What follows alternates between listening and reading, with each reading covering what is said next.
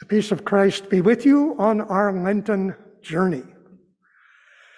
I begin by uh, paying tribute to Lawrence Hart.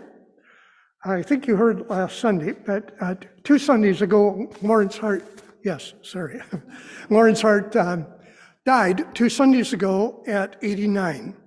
Lawrence was a Cheyenne peace leader, peace chief and a Mennonite pastor and church leader for many years.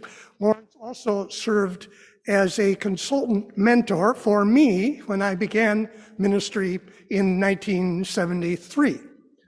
Um, so I, I had to mention Lawrence here today. And then Lawrence surprised us one Sunday. I think it was the first summer when I was here as your pastor, 1995. One summer Sunday, Lawrence showed up here and worshiped with us, sitting about right where you are, Michael Larry, there. So I'm very, very grateful for Lawrence and just remember him here. But I invite your attention to Jesus' trial and Peter's denial in the first century. And then we'll connect that to trials and denials in the 21st century, both in the Middle East, little different places, but in the Middle East. The next slide. Jesus takes disciples on a journey to Jerusalem, the center of religious and political power. And it reads a little bit like, in part of this, like breaking news. Um, Roman military and temple police took Jesus into custody. And then the first encounter is with the high priest Caiaphas, who warns it is better that one person should die for all the people. Now, we could talk about that a long time. We're not going to do that this morning because that's sacrificial violence at work. That's the way the system works. You get rid of the person who is the embodiment of truth so that order and power can remain what they are. That's what's happening in this story. Jesus replies as a living witness to open, transparent truth. Nothing in secret. I'm not hiding anything. I'm as open as I can be about the truth. Now, if we look ahead just a little bit into this same story, it wasn't read here this morning, but the same kind of encounter comes when Jesus encounters the political power, Pilate in this case. And uh, Jesus tells Pilate, For this I was born, to bear witness to truth. And Pilate retorts, What is truth? That same question, that choice, that dilemma faces us as much in the 21st century as it did Jesus and everyone in the first century. The next slide. Meanwhile, Peter hangs around the edge of the sham trial and the struggle over truth. Peter is being questioned. You're a disciple of the accused, aren't you? And three times Peter denies, and immediately a rooster crows, announcing a new day. Or is it? Again, the choice. Is this what goes on under the cover of darkness, or is it a new day? The choice is, was Peter's, and the choice is ours. To follow Jesus is to embrace truth and face the accusations in the trial.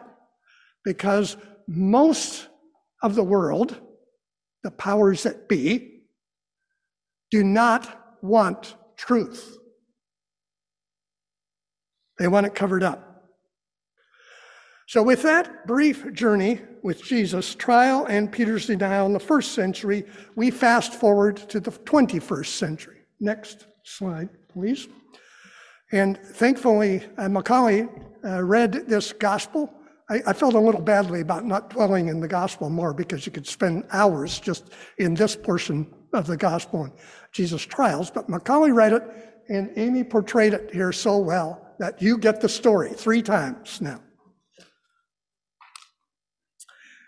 Before encountering Kurds committed to truth at great cost, I'm going to do a very, very brief comparison with what is happening in Ukraine and another criminal war.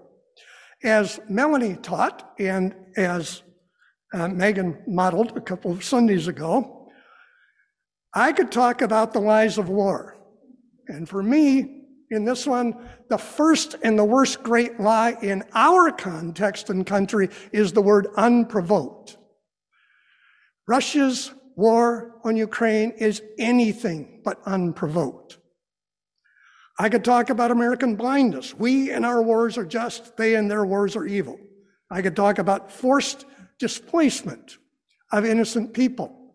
In all of my past presentations in various churches around the country this winter, I have talked about 84 million people displaced by war and war related climate change and other things in the world today. That's a quarter of the population of the United States, 84 million. In the last three weeks, that has gone up to 87 million as more than 3 million Ukrainians have been displaced by war. Next slide. Oh, and truth is the first casualty of war from my friends at World Beyond War. Um, the rest are mostly civilian, which is also true. We could talk about that. Instead, we go to another warring land garnering far less attention, Iraqi Kurdistan. And just for review, these the, the Kurdish area is the gold area with the red. We are in Iraqi Kurdistan is there, that red area of northern Iraq, where we travel and live. We live in Suleimani, which is about where the dot in the middle eye of the name Suleimani in white is there on the map. CPT team accompanies, advocates, and amplifies voices and documents human rights violation. Next slide. Previously, I have shared about um, Sherwan Sherwani, or I've, I've actually shared mostly about cross-border bombing, the other part of our work. This Sunday, I'm staying with um, introducing you to civil rights activists and journalists whose lives are threatened for truth telling. The Kurdish ruling party oppresses those who oppose corruption and expose lies. Sherwan Sherwani here was just several months after we were here in his home with his wife and four small children. He was abducted by 10 armed men who took him away in secret, and he has been in prison ever since. Convicted now with five others uh, for six and a half years in prison. Niaz Abdullah there has also been imprisoned and arrested several times, and her life threatened so often that several months ago, CPT helped her go into exile and leave Iraqi Kurdistan.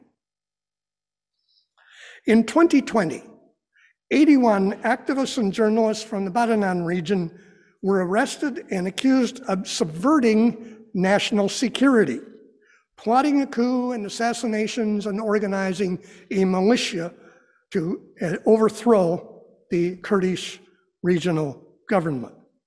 Many of the Badanan prisoners were held, have been for a long time, held in a cell made for 40 people that held now 142 people. Next slide. Late last year, many of the Badanan prisoners faced trial. Families are not allowed in courts uh, for the trial, but some consulate officials from the European Union and a few European nations, Germany in particular, in the European Union, and a, um, uh, about three members of parliament, uh, the Kurdish member of parliament and CPT were allowed into the courtroom.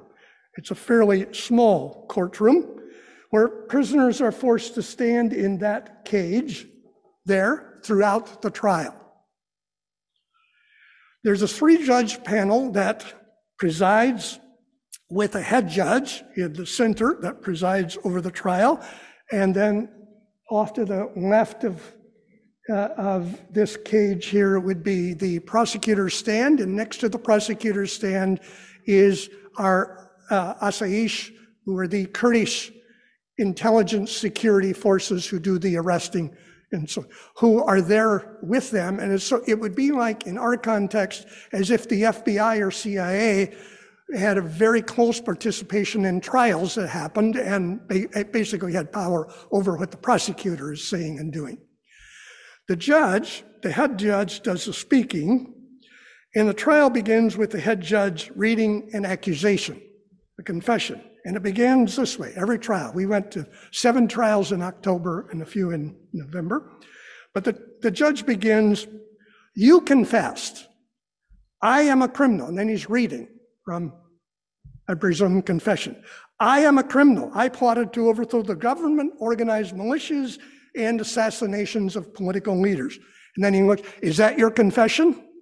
And of course, everyone denies having had anything to do with it. There were some signed confessions with confessions they hadn't seen under threat family. Talk about that later in the second hour because things that need not be said here. Uh, but none of them, of course, had anything whatsoever to do with that. And next slide. In, in that case, was Omid Barushki was a journalist uh, but al Bawari was a teacher held in, uh, their trial was in October, and the prosecutor insisted and judges repeated that they confessed to crimes against the state. At one point, Omid yelled, uh, I am not a criminal, you are. which the prosecutor and the judge threatened them with further prosecution if he did that again. Now, in, in one way, this is not exactly like Jesus' arrest, but it is. It is innocent people being charged for embodying truth, speaking truth to power in ways that the powers that be do not want to hear. Anwar Ayub, Kargar Abbas, Massad Ali, and Sherwan Taha were on trial on this day. The trial ended with the prosecutor dismissing charges, saying she would dismiss charges against Sherwan Taha. And then the judges recess and go out, and then they decide, you wait while they decide the conviction and the sentence, come back and tell you. After a long, long time on this occasion, they came back and said, uh, one of the judges, one of the three, didn't say who, couldn't be the head judge, that one of the three judges refused to participate in this decision or have anything to do with this trial. And so the, the sentencing couldn't go on until they found a third judge, and it was postponed for several weeks. Um, n- next slide, please. It was an obvious bowing to political leader pressure to that the the when they came back in November, then the uh, prosecutor reinstated charges against Sherwan Taha, who was then sentenced to over two years in prison. He had served 15 months, so he has another 15 months to serve. After each trial, families, supporters, activists, and media and CPT met outside the courtroom.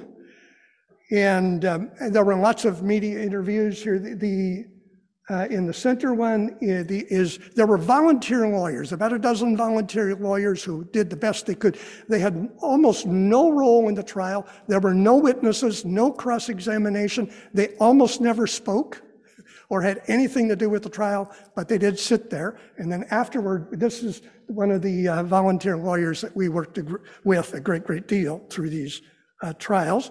And then Cameron, my teammate, who's often interviewed. But the, but the picture that's most important here is Joanne here with this sign. She was there for every trial, not just her husband, Sherwan Taha. And it was devastating for Joanne and her two small children when she thought her husband would be released. Then the, the sentencing was postponed three weeks, and then the, this, the conviction reinstated, and he was sentenced to two years in prison. Next slide. A moving encounter after the trial was these three children here in the lower left. These are Badanan prisoner Sliman Musa's children. And they came up to us here in the, the daughter in the center who is uh, older than her younger sister and brother there, just with tears rolling down her cheeks. Thanks CPT for being there for her father and their family during this time. And then in the other picture, a few weeks later, fortunately, uh, her father, Sliman Musa, was, was released. And so in early December, we spent three days visiting every prisoner who was released in their family. So we're in their family home. That's Sliman Musa in the uh, suit coat with, coat with the blue shirt there. And the daughter, who's in this picture here, is in the gold sweater there, was very much a part of this. Occasionally, mostly her father talked and was just telling us what it was like being in prison for a year and a half uh, and his arrest and so on. And then occasionally she would try to speak and then usually break down in tears. But in the end, she thanked us again and told us, I was planning to be a doctor, but I'm going to be a human rights worker after what happened to my father. Next slide. Badanan prisoner Gudar Zabari flashes the Azadi. This is a sign for freedom in Kurdish. Um, this was before his arrest. He's one of those sentenced to six years in prison. Uh, but in prison, prisoners are not allowed pen or paper. But Gudar would not be silenced. He took a cigarette lighter, a toothbrush handle, and the metal zipper tab on, on his pants zipper and melted the, that tab to the toothbrush to use for a pen. He took a cigarette package, unfolded it, and wrote that message, which we have in, that's in Kurdish, but it's also in English on uh, the uh, team's website, uh, because he would not be silenced. And the message begins this way. It's a brief, very powerful message to Kurdistan, but also to the world. And he says, a courageous greeting from an isolated prison to an oppressed nation under the rule of a tyrannical authority. They distort the truth with lies and false accusations, but the truth will continue on its journey. And then it ended with we bow and show our respect to any person around the world who has supported us. Thank you very much. And many of you and people around the world did participate in a, an action calling for their freedom. Next slide, please. Badanan prisoners raised CPT's profile and impact considerably in Iraqi Kurdistan. Family members and media shared about the team's solidarity and worked in supporting them. Uh, so it's across Kurdistan, everyone knows. Dr. Muna, who's sitting in the blue dress on the right there, is the new, uh, the Iraqi Kurdistan uh, director of the Independent Human Rights Commission. She came in last summer, is a big, big supporter. We've worked with her extensively, even took her on a trip into some of the region where the war and cross-border bombing is going on. So she's turning to us for the kind of documentation she needs for her, her work there. And then the European Union and European consulates and the Canadian consulate and the US consulate also use CPT documentation, while they work the diplomatic channels on human rights abuses. In this occasion, in this was about mid-November, the Canadian consulate had hosted a roundtable to talk about and with Badanan prisoners. Here, the um, and each, each of the consulates, there were about 15 consulates, each of them, uh, including the US, um, thank God it's under this administration and not the last, it would never have happened, uh, that uh, each of them spoke a bit about their commitment to, to work diplomatic channels and address human rights abuses in Kurdistan. But the primary part of this was hearing the testimony of Badal Barwari, who's in the center there standing in the gray suit, and Jawan, the woman you've seen before here, the wife of Sherwan Taha. Both of them testified about what it was like being in prison and what it was like being a spouse of a prisoner here in, in this occasion. Next slide, please. Lawyers for Peace in Suleimani hosted an event to honor the Badanan prisoners and their families and the, and the lawyers, who, the volunteer lawyers who were supporting them. Um, by then, uh, this was in, let's see, early, it was in December, December 10th. And uh, by then, uh, I think 11 of the Badanan prisoners had been released. And so CPT was very much a part of this occasion as well. Yet we all recognize that many of the 81 Badanan prisoners were still in prison. Next slide, please.